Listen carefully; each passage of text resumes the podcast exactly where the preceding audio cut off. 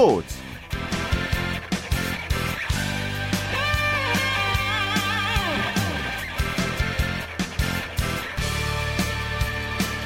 네 안녕하십니까. 일요일 스포츠 스포츠의 최시중입니다. 자 브라질 월드컵 16강 행의 운명을 좌우할 알제리전 내일 새벽 4시입니다. 이제 얼마 남지 않았는데요. 이 대한민국 알제리 대표팀 모두 16강에 진출하려면 승리가 절실하기 때문에 치열한 승부가 펼쳐질 것으로 예상됩니다.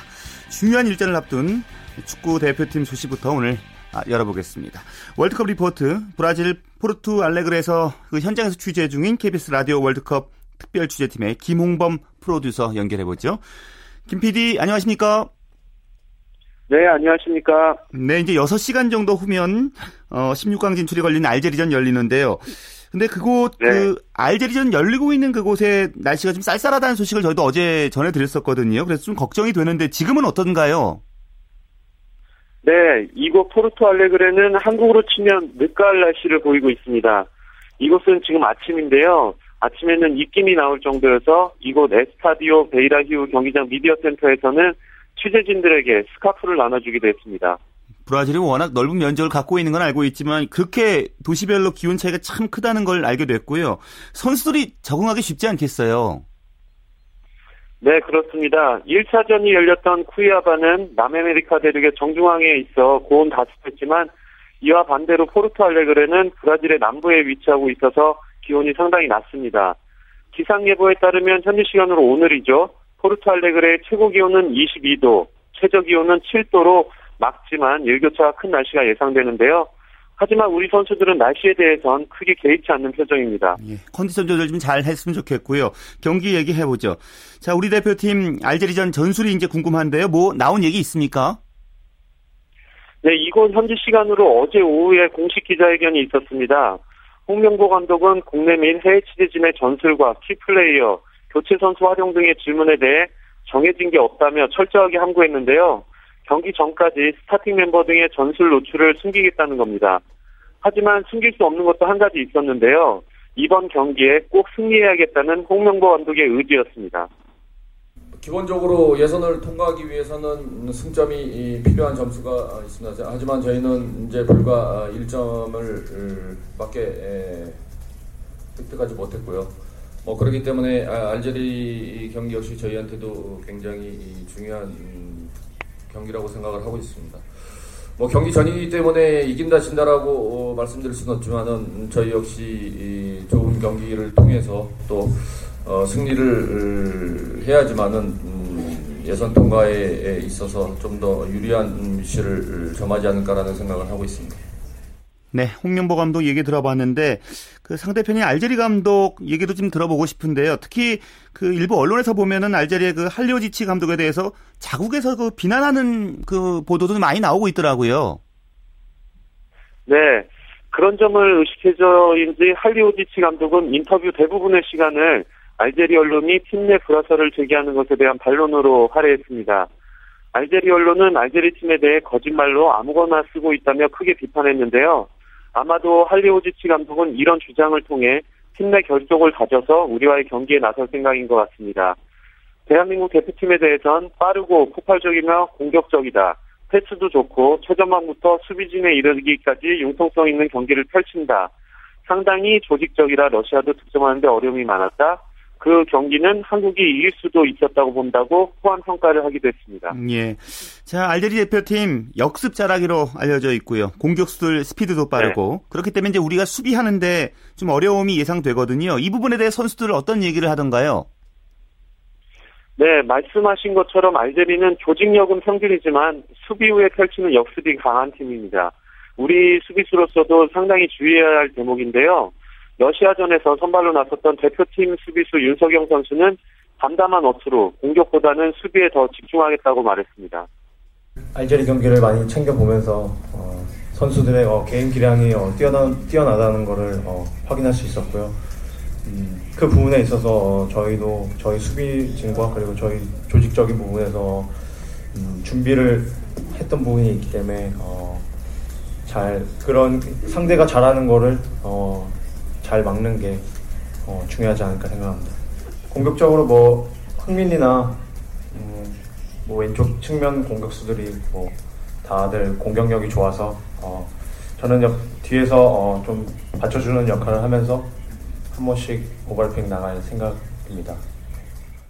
네, 그 상대가 잘하는 것을 잘 막겠다 이런 얘기가 참 인상적입니다. 내일 경기 우리 네. 대표팀 뭐 어떻게 준비를 해야 될까요? 네, 무엇보다 승점 3점이 필요한 경기인 만큼 상대보다 더 득점하는 것이 가장 중요하겠습니다. 마침 이곳에서 요즘 훌륭한 분석과 예측력으로 KBS 월드컵 중계를 시청률 1위로 견인하고 있는 이영표 해설위원을 만났는데요. 이영표 해설위원이 보는 알제리전 포인트를 들어보시죠. 뭐 정신적인 부분은 선수들이 다 이미 준비가 됐을 거라는 생각이고 특히 이제 더 중요한 거는 어 뭐 전술적인 준비가 상당히 중요하다고 보는데 양팀 모두가 다 내일 경기에서는 승점 3점을 따기 위해서 모두 최선을 다할 것이기 때문에 우리보다는 상대가 심리적으로 또 우리 우리를 이기려는 생각이 더 강할 거라는 생각이에요. 왜냐하면 어 지금 알제리가 두 경기가 남았는데 한 경기가 한국이고 한 경기가 러시아거든요. 그 점을 좀 노려서 상대가 많이 공격적으로 나올 때 역습을 통해서 혹, 은 상대 뒷공간을 노리면서 공격한다면 우리가 좀 인내심을 가지고 상대의 허점을 노린다면 우리에게도 찬스가 있을 거라는 생각이에요. 네, 인내심 있게 지금 잘 버티다가 역습 통해서 득점을 해야 된다고 이영표 해설위원께서 말씀해 주셨는데 이 점 잘 지켜봐야 될 것 같고요. 자, 그리고 김홍범 프로듀서가 마지막으로 준비한 게 있나요? 네. 스포츠 스포츠 청취자분들을 위해 홍명보 감독과 윤석영 선수의 뼈 있는 짧은 한마디를 준비해 봤는데요.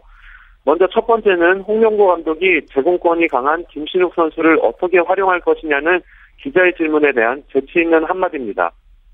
뭐 그거 지금 뭐 얘기할 필요 없지 않을까요? 네.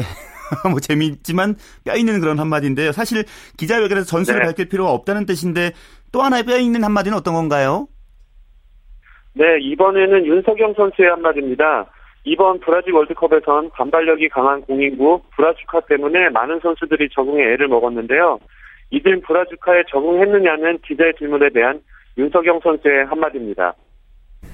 적응 다 됐습니다. 네, 유쾌하면서도 든든한 한마디 잘 들었습니다. 네. 예, 지금까지 월드컵 리포트 브라질 현지에서 취재 중인 KBS 라디오 월드컵 특별 취재진 김홍범 프로듀서와 함께했습니다. 말씀 고맙습니다. 네, 감사합니다. 네, 월드컵 얘기를 좀 더 나눠보겠습니다. 일간 스포츠의 윤태석 기자 연결돼 있습니다. 윤 기자 안녕하십니까? 네, 안녕하세요. 음, 앞서 우리 대표팀 소식을 좀 자세하게 그 현장에 나가 있는 KBS 프로듀서를 통해 들어봤는데요. 예. 그, 윤 기자는 알제리전 승리의 관건 뭐라고 보십니까? 예, 저 또 하나 이제 그 눈여겨 봐야 될 부분이 이제 알제리가 벨기에랑 이미 치른 1차전인데요. 예. 거기서 알제리가 2대 1로 졌는데 어, 그때 알제리는 우리랑 상대하는 알제리와 전혀 다른 팀일 것이다라는 점입니다. 이제 벨기에를 상대로는 완전히 수비적으로 나왔지만 우리와 경기에서는 어, 굉장히 공격적으로 나올 거거든요. 예. 왜냐하면 무조건 알제리는 승점 3점을 따야 되기 때문에 우리는 이 부분을 역이용해야 되고 러시아전과 마찬가지로 우리나라는 공격과 미드필드 수비 간격을 천천히 잘 유지하면서 어, 수비를 단단히 한데 역습을 골을 노려야 됩니다. 여기서 중요한 거는 이제 찬스가 우리나라에게 그렇게 많지는 않을 것이기 때문에 고려도 안 되는 찬스를 박주영이나 손흥민, 이청용, 구자철 선수 같은 공격수들이 반드시 좀 살려줘야 된다는 예. 어떤 선수를 주목해봐야 될까요? 예, 역시 어, 알제리전에서도 우리 중앙 미드필더 두 명이죠. 한국경과 기성용 선수를 주목을 해야 될 것 같은데요. 이 두 선수가 러시아를 상대로 중원에서 밀리지 않고 대등하게 맞섰거든요. 오늘도 그런 모습, 아, 내일 새벽에도 그런 모습 보여줘야 되고요. 예. 이두 선수가 알제리 선수들 좀 짜증나고 좀 귀찮게 만들어줘야 됩니다. 알제리 선수들이 가운데서 마음 놓고 플레이하고 활개치게 돌아다녀서 돌아다니게 놔둬서는 안 되고요. 알제리 중원을 잘 막으면 알제리 선수들이 또 이제 아프리카 선수들의 좀 특성이 특성이 남아 있기 때문에 잘 될 때는 잘 되지만 잘 안 풀리면은 좀 끝없이 부진에 이렇게 빠지는 그런 경향이 좀 있거든요. 예. 그런 점을 잘 이용해야 될 것 같고요. 또 하나 중요한 거는 우리나라 이제 기성용 손흥민 구차출 선수가 경고 한 장씩 있는데 한 장 더 받으면 마지막 벨기에전 뛸 수 없기 때문에 예. 이 부분은 좀 꼭 주의, 주의 좀 해줬으면 좋겠습니다. 자, 우리 경기는 내일 새벽 4시고 이제 새벽 1시에 벨기에와 러시아 경기가 있는데요. 이 경기 예. 결과도 우리에게 상당히 좀 주목해 볼 필요가 있는 거잖아요. 네, 당연히 뭐 초미의 관심사입니다. 예. 하나 다행인 거는 우리나라와 알제리 경기보다 먼저 벌어진다는 거거든요. 예. 이 경기 결과를 좀 우리가 알고 들어갈 수 있기 때문에 좀 알제리에서 부담을 좀 한결 던 상태에서 경기할 수 있지 않을까 기대도 좀 됩니다. 네. 벨기에 대 러시아 경기 어떤 결과가 나오는 것이 우리에게 유리할까요? 예, 무조건 벨기에가 좀 이겨야 되지 않을까 싶습니다. 벨기에가 오늘 러시아를 잡으면 16강 확정되거든요. 예. 그럼 우리가 3차전에서 어, 뭐 전력을 조금 비축해 놓을 가능성이 높습니다. 만약에 오늘 비기거나 러시아가 이기게 되면 H조가 완전히 혼돈 상황으로 벌어지는데요. 우리에게는 별로 좋지 않습니다. 우리 같은 경우에는 벨기에 같은 팀이 완전히 아, 1강으로 자리를 잡고 나머지 팀들하고 이제 2위 티켓을 다투는 게 우리한테 유리하거든요. 왜냐하면 벨기에가 우리의 마지막 상대이기 때문입니다. 벨기에를 좀 응원하면서 볼 필요가 있을 것 같습니다. 아 그렇군요. 두 팀 그 축구 스타일이 정 반대죠.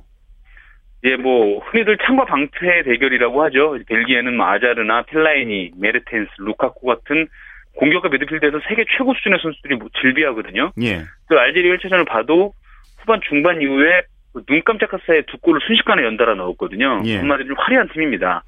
반면에 러시아는 탄탄한 조직력을 바탕으로 역습을 시도하는 스타일이고요. 벨기에가 러시아의 방패를 이른 시간에 좀 뚫는다면 벨기에가 한층 유리하게 경기가 될 것 같고요. 반대로 벨기에가 골을 먼저 넣지 못하고 계속해서 득점 없이 끌려가게 되면 러시아가 어, 역습으로 또 한 방을 노릴 수 있는 음. 그런 경기가 흐를 가능성도 있습니다. 그 러시아도 뭐 승리가 꼭 필요하기 때문에 모든 것을 쏟아부을 채비를 하고 있을 테니까요.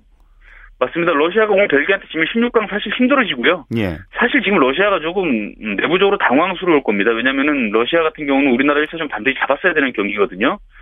경기 내용 면에서도 고전했고요. 러시아가 장점을 제대로 1차전에서 전혀 발휘하지 못했습니다. 반대로 말하면 우리가 그만큼 준비를 잘했다는 뜻인데 내부적으로 러시아는 분명히 좀 침체돼 있을 겁니다. 그 상황을 반전하기 위해서라도 벨기에는 승리가 절실합니다. 예. 자, 그리고 내일 새벽에 D조의 미국과 포르투갈의 대결이 또 있어요. 예, 포르투갈이 기사회생에 나섭니다. 이제 포르투갈이 지난 1차전 독일과의 경기에서 4골 내주면서 0대4 완패를 당했거든요. 예. 포르투갈과 이제 독일, 미국, 가나가 이제 같이 G조인데 죽음의 조라고 표현이 됐는데 그래도 포르투갈이 독일과 함께 1, 2위를 차지할 것이라는 예상이 지배적이었지만 지금 상황에서 독일은 뭐 포르투갈, 아, 지금 상황에서 포르투갈은 16강조차 장담할 수 없는 그런 처지입니다. 분위기 면에서 봤을 때 말씀해 주신 것처럼 미국이 좀 더 좋다고 봐야 되잖아요. 맞습니다. 미국은 가나와 1차전을 이기면서 지금 상승세고요. 반면 포르투갈은 독일한테 4골 내주면서 진 것도 진 거지만 제대로 힘써 제대로 힘도 못 써보고 주저앉았고 또 이제 알메이다나 코엔트랑 같은 주, 주축 공격 수비수가 부상을 당해서 출전이 불투명합니다. 또 테페 선수도 퇴장당하면서 팀이 전체적으로 포르투갈은 굉장히 지금 어수선하거든요. 예. 분위기 면에서는 단연 미국이 좀 좋다고 봐야겠죠. 그 페페 선수가 경기에 나서지 못하죠. 예, 오늘 그 2차전엔 나서지 못하고요. 어, 분명히 조금 포르투갈 전력에는 좀 악영향이 있을 것 같습니다. 하지만 좀 반대로 생각할 필요도 있을 것 같은데요.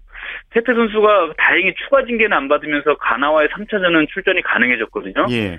포르투갈 입장에서는 미국 전만 잘 넘기면 어 우리도 역, 분위기를 역전할 수 있다라는 그런 계기가 될 수가 있기 때문에 페페 선수의 퇴장을 계기로 좀 나머지 선수들이 좀 똘똘 뭉칠 수도 있지 않을까 그렇게 좀 기대가 되기도 합니다. 예. 자, 미국 대 포르투갈 또 다른 관전 포인트가 있다면 짚어주실까요? 예, 뭐 눈여겨봐야 될 점은 단연 이제 포르투갈의 호날두 선수죠. 사실 호날두 선수의 무릎 부상이 뭐 재발돼서 심각하다 뭐 이런 보도가 뭐 나오기도 했거든요. 포르투갈 대표팀이 펄쩍 뛰면서 부인을 했는데 뭐 분위기를 보니까 출전하는데 큰 문제는 없는 것 같습니다. 호날두 같은 경우에는 작년에 이제 국제 축구연맹이 최고 선수에게 부여하는 발롱도르상 받았고요. 예. 지난 시즌에 유럽 축구연맹 챔피언스리그 재패했거든요. 월드컵만 잘하면 호날두는 호날두 선수는 방점을 찍는 겁니다. 이 월드컵에서 호날두 선수가 이대로 물러나지 않을 것 같고요. 또 지금 호날두의 라이벌이라고 할 수 있는 레이벌 그 아르헨티나의 메시 그리고 우루과이 수아레스 선수 모두 두 골씩 넣으면서 팀을 잘 이끌고 있거든요. 예. 호날두 선수도 좀 이름값을 해야 되지 않을까 생각이 듭니다. 예. 자, 그리고 오늘 새벽에는 세 경기 있었는데 나이지리아 대 그 보스니아 헤르체고비나 경기 결과에 대해서는 얘기가 참 많이 나오고 있어요.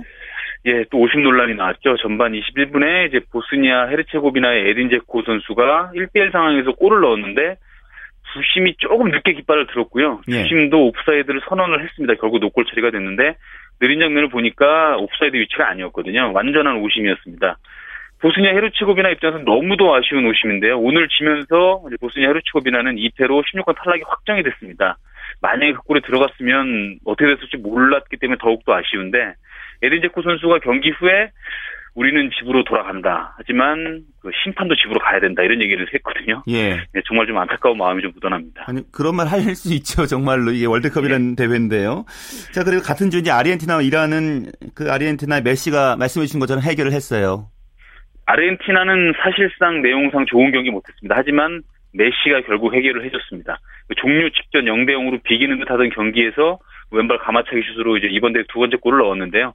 메시 선수의 플레이를 보면서 사실 스타 플레이어의 존재감을 다시 한번 느낄 수가 있었습니다. 예. 그저께 이제 우루과이 수아레스 선수가 잉글랜드와의 경기에서 두 골을 다 넣으면서 2대1 승리 이끌었거든요. 왜 그 선수들이 최고의 선수로 평가받는지를 알 수 있는 경기였는데 메시도 오늘 자신이 왜 세계 최고 선수인지를 증명을 했습니다. F조 순위가 어떻게 되나요? 예, 아르헨티나가 2승으로 1위고요. 2위가 1승 1무의 나이지리아, 3위가 1무 1패 이란, 그리고 4위는 2패 보르스니아 보스니아 헤르체고비나입니다. 최종전은 아르헨티나와 나이지리아 그리고 이란과 보스니아 헤르체고비나의 대결로 벌어지는데 예. 아르헨티나는 최종전 결과에 관계없이 16강 진출이 확정을 했고요. 아까 말씀드린 대로 반대로 보스니아 헤르체고비나는 이미 탈락이 확정이 됐고요. 나이지리아와 이란이 이제 한 장에 티켓 놓고 싸우는 형국인데 아무래도 나이지리아가 조금 더 유리한 그런 상황입니다. 그렇군요. 자 그리고 G조의 그 독일 대 가나의 경기도 있었죠. 예, 독일이 이제 포르투갈과 1차전에서 4골 넣으면서 화끈한 활약 보여줘서 오늘도 좀 유리하지 않을까 싶었는데 사실 오늘은 가나가 만만치 않은 기량 보여줬습니다. 독일이 괴체 선제골로 앞서갔지만 가나가 아예우와 기안의 연속골로 경기 뒤집었고요. 후반 교체로 들어간 독일의 클로제 선수가 후반 16분에 동점골을 터뜨리면서 경기는 2대2로 끝났습니다. 예, 지금 말씀해주신 클로제 선수가 이 독일의 극적인 2대2 무승부를 만들었다는 것은 상당히 인상적이죠. 그렇죠. 일단 뭐 교체 투입되고 2분 만에 골을 넣었거든요. 역시 천부적인 골잡이임을 증명을 했고요. 그리고 또 하나 더 의미가 있었던 거는 오늘 골로 클로제는 월드컵 통산 15호 골을 기록을 하게 됐습니다. 지금은 은퇴한 이제 브라질의 축구스타 호나우두와 이제 타우, 타이 기록인데요. 예. 앞으로도 기록을 깰 가능성이 더 높죠. 이제 한 골만 더 넣으면 기록 경신이고요.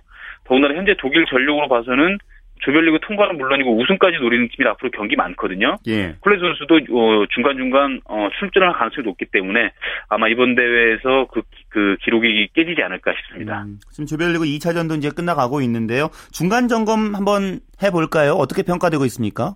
예, 일단 이번 대회는 재밌다는 평이 나오고 있죠. 골이 많이 나고 있습니다. 경기당 3골이 훌쩍 넘습니다. 여러 가지 요인이 있을 것 같습니다. 이제 강한 압박에 이어서 빠른 역습 이 패턴이 이제 각 팀들의 자리를 잡고 있고요. 예. 또 이제 브라주카의 영향을 빼놓을 수 없을 것 같은데 골키퍼들이 사실 그 슛을 한 번에 잘 못 잡는 모습이 많이 나오거든요. 그만큼 브라주카가 좀 잡기 힘든 그런 볼이고요. 또 하나 재미있는 거는 스타들이 처음부터 굉장히 이름값을 잘 해주고 있다는 점입니다.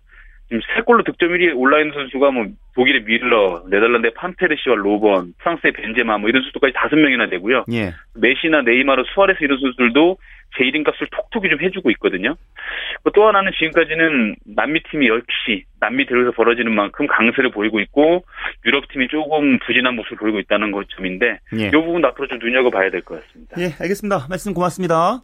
예, 고맙습니다. 일간 스포츠의 윤태석 기자였습니다.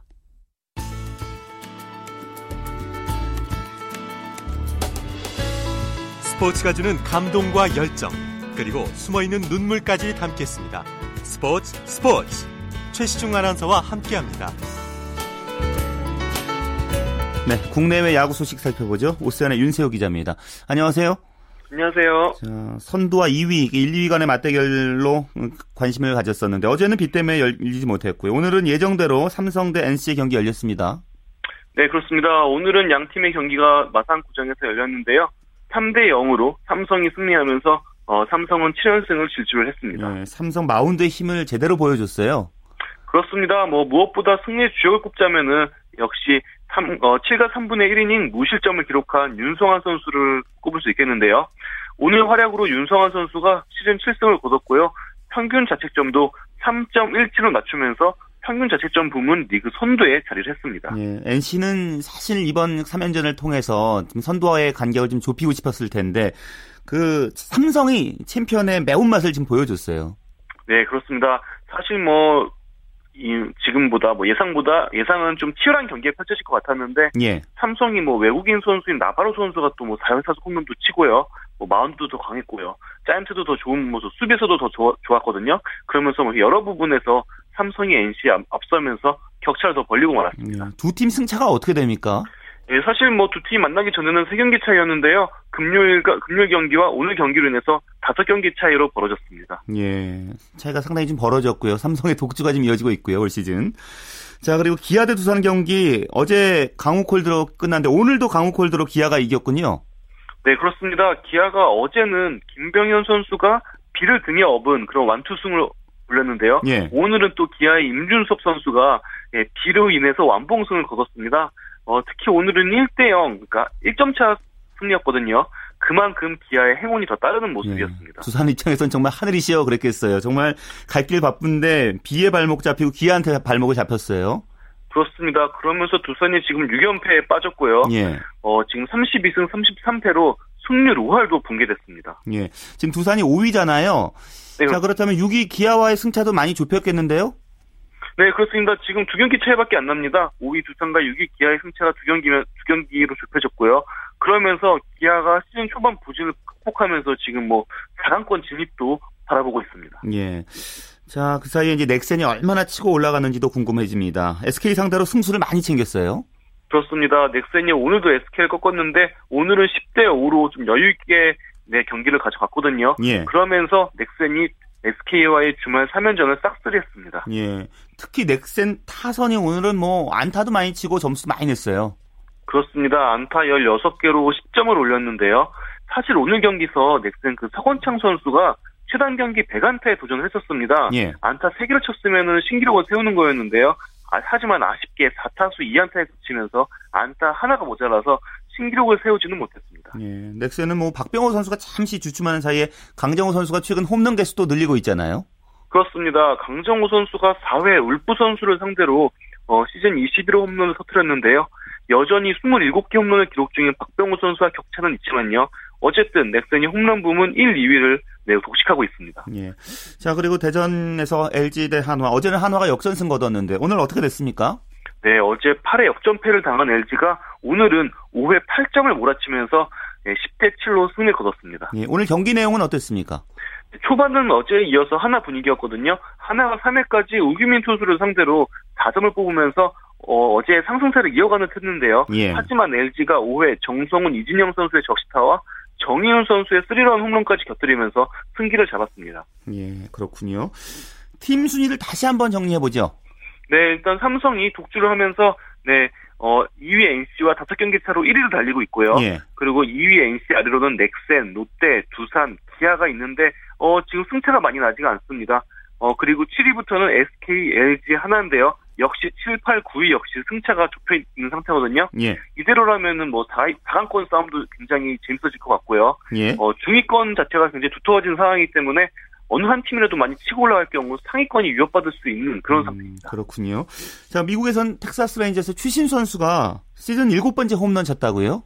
네, 그렇습니다. 추신수 선수가 7회 초에 정말 극적인 동점 홈런을 터뜨리면서 텍사스를 패배 위기에서 건져내는 듯 했거든요.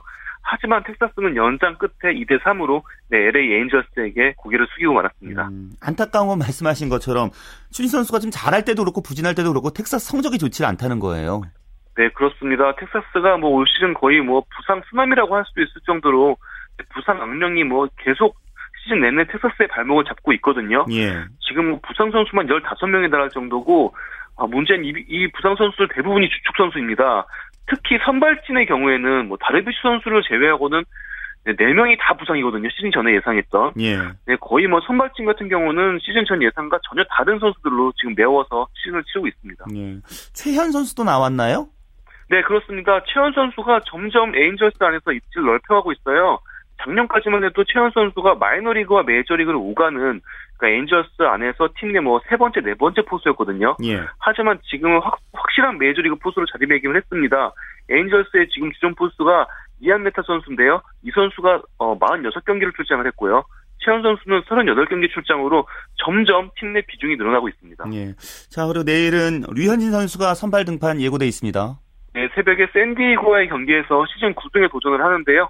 최근 다저스가 굉장히 뭐 상승세에 있고요. 예. 그리고 상대 선발 투수 선발 투수인 에릭 스털츠 선수 또한 2승 9패 평균 자체점 5.76으로 굉장히 부진하거든요.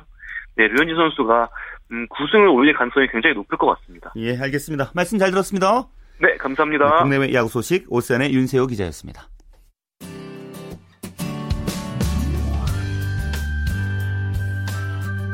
스포츠를 듣는 즐거움. 스포츠, 스포츠. 최시중 아나운서와 함께합니다.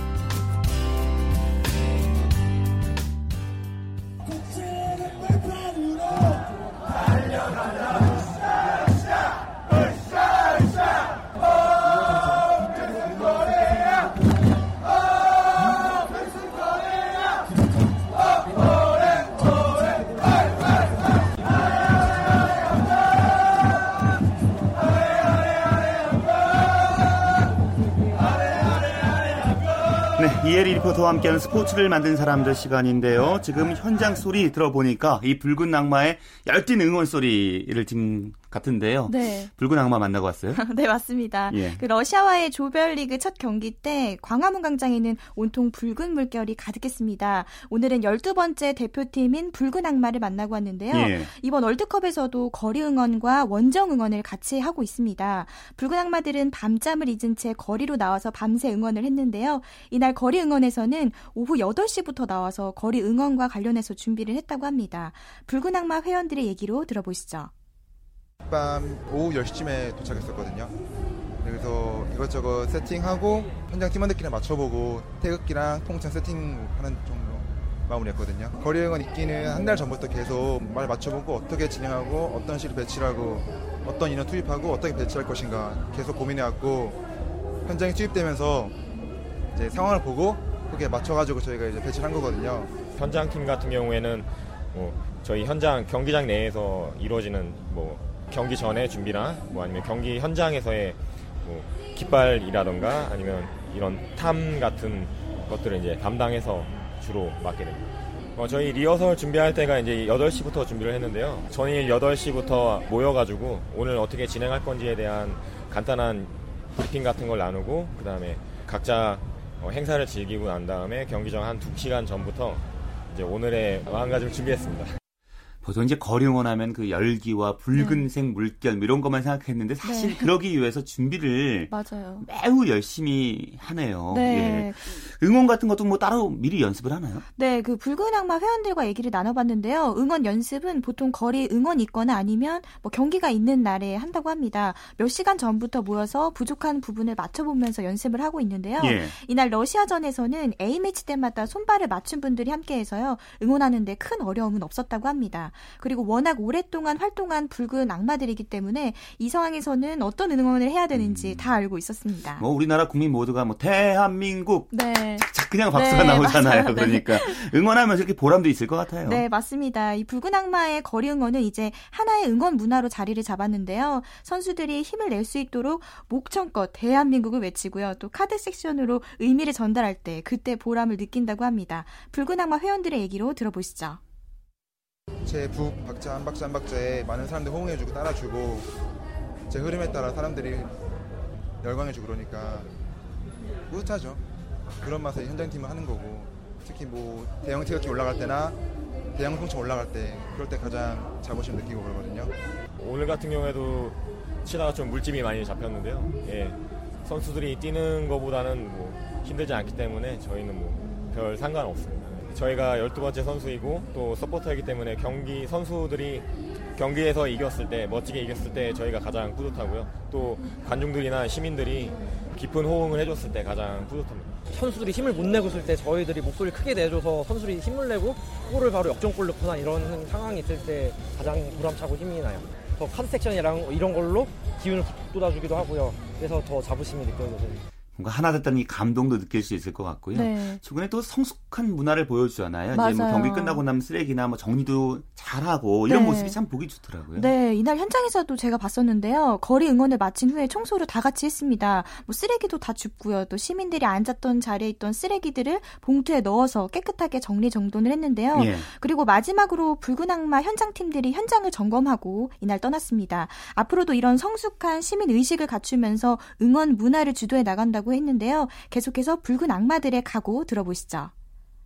손에 알이 베기도록 열심히 북을 치고 탐을 치고 조금이나 선수 영원히 닿을 수 있도록 열심히 최선을 다해야겠죠.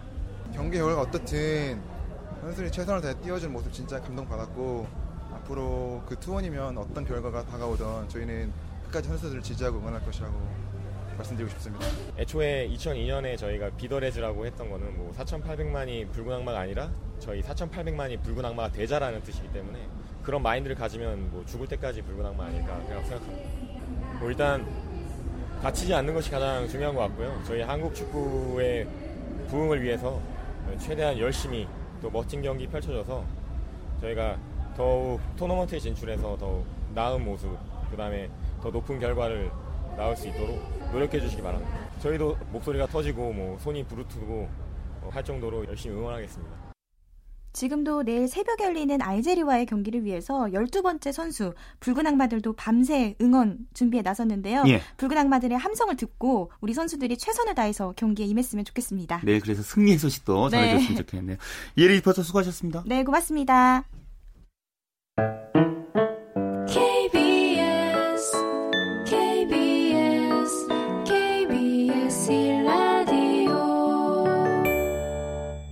네, 주간 취재 수첩 시간입니다. 경향신문 김세훈 기자 함께하죠. 김 기자 한 주 동안 잘 지내셨습니까? 네, 안녕하세요. 네, 그 오늘은 다른 시선에서 좀 알아본 브라질 월드컵 얘기를 좀 준비하셨는데요. 네. 얘기를 좀 풀어가죠. 네. 에, 브라질 월드컵 개막한 지 이제 열흘 정도 지났습니다. 근데 네. 개막 전엔 되게 걱정 많이 했었는데 시위는 좀 진정된 듯한 분위기죠? 네, 그렇습니다. 뭐 월드컵 개막 전에는 뭐 공사가 일단 지연되고 뭐 지하철 노조가 파업을 하고 또 교육이나 복지 쪽에 예산을 좀 늘려달라 아, 이런 그 시위가 상당히 많이 진행이 됐고요. 뭐 개막전이 열린 그때에도 뭐 이런 시위가 여전히 지속이 됐었습니다. 뭐 브라질 사람들은 지금 뭐 브라질 경제 형편이 그렇게 좋은 것도 아니고 한데 이번 월드컵에 14조 원을 투입을 했거든요. 소치 올림픽 때 50조 원, 베이징 올림픽에서 40조 원에 비하면 적기는 적지만 그래도 브라질이 그 지니게스라고 해서 소득 분배 불평등 지수를 따지면 지금 남아공 월드컵 아니 브라질 월드컵에 출전한 32개국 중에 세 번째로 높습니다. 예. 아, 그만큼 소득 분배가 불평등하게 이루어지고 있다는 거죠. 음. 그런 데서 이제 월드컵을 하다 보니까 14, 14조 원 쓰이는 게 정말 제대로 쓰이는 거냐, 여기저기 좀 돈이 새는 거 아니냐, 뭐 이럴 가능성도 그런 주장도 나오고 있죠. 예. 브라질 경제도 좋은 편은 아니잖아요. 네. 사실 이제 월드컵과 올림픽도 하니까 그러니까 대형 이벤트 두 개를 연속으로 개최하는 건 너무 무리겠다 이런 생각이 들더라고요. 네, 그렇습니다. 뭐 브라질이 일단 축구를 좋아하는 나라는 것만은 나라인 것만은 분명한데요. 뭐 월드컵 개최가 1950년 이후에 64년 만입니다. 어, 월드컵을 개최할 정도의 능력이 되는지 검증을 좀 덜 받은 상태로 이번 올해 월드컵과 2년 후에 어, 올림픽 하계 올림픽을 두 개 다 개최를 한 거죠. 예. 2004년도 올해 이제 브라질의 국내 총생산 그 성장률이 1.7%인데 작년에 예상하기를 3% 정도 갈 거다. 근데 그거보다 많이 부족하고 세계 평균치인 2.8%도 크게 밑도입니다. 아, 절대 뭐 절대적으로 경제가 좋지 않은 나라에 서다 보니까 뭐 말씀드린 대로 공사가 지연되고 사고도 계속 나고 노동자들이 파업하고 하는 것도 그만큼 경제성이 좋지 않다는 뜻이죠. 예. 자 브라질은 이제 월드컵 기간 방문객으로 네. 370만 명을 예상한다고 발표했는데요. 네. 그게 모든 게 월드컵 특수라고 볼 수 있을까요? 그러니까 이건 제 얘기, 제 얘기가 아니라 포브스라든지 외신 보도인데요. 예. 브라질이 370만 명이 와서 1인당 350만 원씩 쓸 거다. 그리고 3조 원의 경제 효과가 있다라고 얘기하는데 외신 보도에 따르면 월드컵을 실제로 보려고 티켓을 갖고 브라질에 가는 사람은 370만 중에 190만 명 정도밖에 안 된다. 나머지 180만 명은 월드컵과 무관하게 브라질을 그냥 찾는 사람들이다라는 얘기를 하죠. 음. 그러니까 그런 사람들까지 월드컵 효과에 포함시킨 거 그거 자체는 좀 숫자를 부풀린 거 아니냐 그런 지적도 나옵니다. 예. 자 월드컵 개최권 이제 브라질에 준 피파는 이번 월드컵 통해서 벌어들인 수익이 남아공 월드컵보다 훨씬 많다면서요? 네, 남아공이 2조 4천억 원 정도를 이제 수입으로 벌었었는데요. 어, 이번 월드컵은 4조 6천억 원입니다. 6천억 원입니다. 예. 그러니까 두 배 가까이 늘어나는 거죠. TV 중계권료가 1조 7천억 원으로 남아공 월드컵 때가 1조 1천억 원이었는데요. 그거보다 6천억 원이 들었어요. 그 이유는 이제 브라질, 그러니까 남미에서 대낮에 하는 경기, 남미 사람들 일단 다 보게 되고 북중미도 다 보게 되고요. 그리고 남미의 대낮이 유럽에, 그러니까 어, 중계권료의 아주 주요 시장 중에 시장이죠. 유럽에는 프라임 시간대입니다. 예. 그러다 보니까 중계권료가 남아공 월드컵 때 1조 1천억 원에서 1조 7천억 원으로 올라간 거예요. 그 외에도 뭐 스폰서 수입 1조 3,500억 원, 티켓 등 기타 수입 1조 6천억 원 모든 게 남아공 월드컵 때보다 다 커졌죠. 예. 그 월드컵 상금이 이제 30% 이상 증액됐잖아요. 네. 근데 뭐 얘기 듣고 보니까 피파가 벌어들인 수입에 비하면 좀 적은 느낌이거든요. 네, 총 상금이 5,760억 원입니다. 그러니까 남아 월드컵보다 정확히 37%가 인상이 됐어요. 우승하면 350억 원이 50억 원을 받을 수가 있고 우리가 32강만 가도 80억 원이 나온다 이런 얘기를 하는데 예. 총 수입에 비하면 총 상금액이 12%에 불과합니다. 그러니까 이 정도 상금을 주고 마치 피파가 많은 걸 베푸는 것처럼 그런 뉘앙스도 지울 수는 없죠. 예. 자, 브라질 내에서의 그 입장권 판매 상황은 지금 어떤가요? 예, 지금 대회 초반에도 경기장이 많이 빈다 이런 지적들이 나왔는데요. 총 티켓 수가 304, 334만 장입니다. 그 중에 110만 장이 브라질에 배정됐고 110만 장 중에 40만 장이 국내 판매용이에요. 예. 그러니까 전체 티켓 수 334만 장 기준으로 보면 40만 장이면 12%에 불과한 건데 가장 비싼 거 우리 돈으로 100만 원 정도 됩니다. 이거는 브라질 사람들이 못 사고 가장 싼 거, 어, 우리 돈으로 뭐 미화로 따지면 12.5달러, 우리 돈으로 하면 12,500원 정도 되는데요. 예. 이것도 서민들의 힘겨운 삶을 감안하면은 사기가 좀 어렵다. 그래서 뭐 결국은 월드컵 티켓이 접대용이나 이런 쪽으로 쓰이는 거 아니야 부유층에 돌아 돌아가는 거 아니야 그런 지적도 있죠. 어, 그 브라질 내에는 월드컵에 가는 이면이 좀 존재하는군요. 네. 그렇다면 이제 사실 축구를 되게 좋아하는 이 브라질 국민은 알고 있는데 네. 사실은 이제 월드컵 개최로 인해서 브라질 국민 느끼는 그 자부심은요 그렇게 네. 크지 않을 수도 있겠다 뭐 이런 생각이 드네요. 네, 그걸 이제 스포츠 사회학적으로는 사이킥 인컴이라는 얘기를 합니다. 그러니까 말씀드린 대로 큰 대회를 치를 때 느끼는 심리적 자부심인데요. 뭐 브라질의 부익부 빈익빈 현상이 좀 뚜렷한 나라 중에 하나고 그리고 이번 월드컵도 일부 일부 부유층을 위한 대회가 될 수 있다. 뭐 서민들에 위한 대회는 아니다 이런 얘기도 하고 있어요. 그래서 예. 브라질이 만약에 이번에 우승하지 못하면 결국은 실패가자가 될 거다 이런 지적도 나오고 있죠. 그러니까 피파는 뭐 브라질의 월드컵 주고 뭐 돈도 벌고 하니까 좋지만 내심 또 그 월드컵 성공이나 이런 걸들 걱정하고 있는 거고요. 그리고 브라질 입장에서 월드컵 개최를 해놨고 겉으로는 웃고 있지만 뭐 돈이 제대로 쓰이지 않는다는 거나 그리고 공사가 지연돼 여러 가지 잡음이 나오고 있는 건 걱정이 된다는 거죠. 그러니까 우승을 하면 브라질이 어느 정도는 효과를 얻을지 몰라도 우승하지 못하면 브라질 월드컵의 들러리가 될 가능성도 있습니다. 네. 자, 오늘은 브라질 월드컵 다른 시선에서 좀 얘기를 해봤습니다. 말씀 고맙습니다. 네, 고맙습니다. 네, 김세훈의 주간 취재 수첩이었습니다. 오늘 들어온 스포츠 소식 전해드리죠. 한국 여자 오픈 골프 대회에서 지난해 신인왕 김효주 선수가 최종 합계 3언더파로 1위에 올랐습니다. 처음으로 한국 메이저 대회에서 우승을 했습니다. 자, 일본 여자 프로골프 투어에서는 신재 선수가 최종 합계 12언더파로 공동 2위권을 4타 차로 제치고 일본 무대에서 4년 만에 우승했다는 소식이 있습니다. 오늘 준비한 소식 여기까지입니다. 내일은 한석준 아나운서와 함께 하실 수 있고요. 저는 다음 주말에 뵙겠습니다. 지금까지 스포츠 스포츠 최시중이었습니다. 고맙습니다.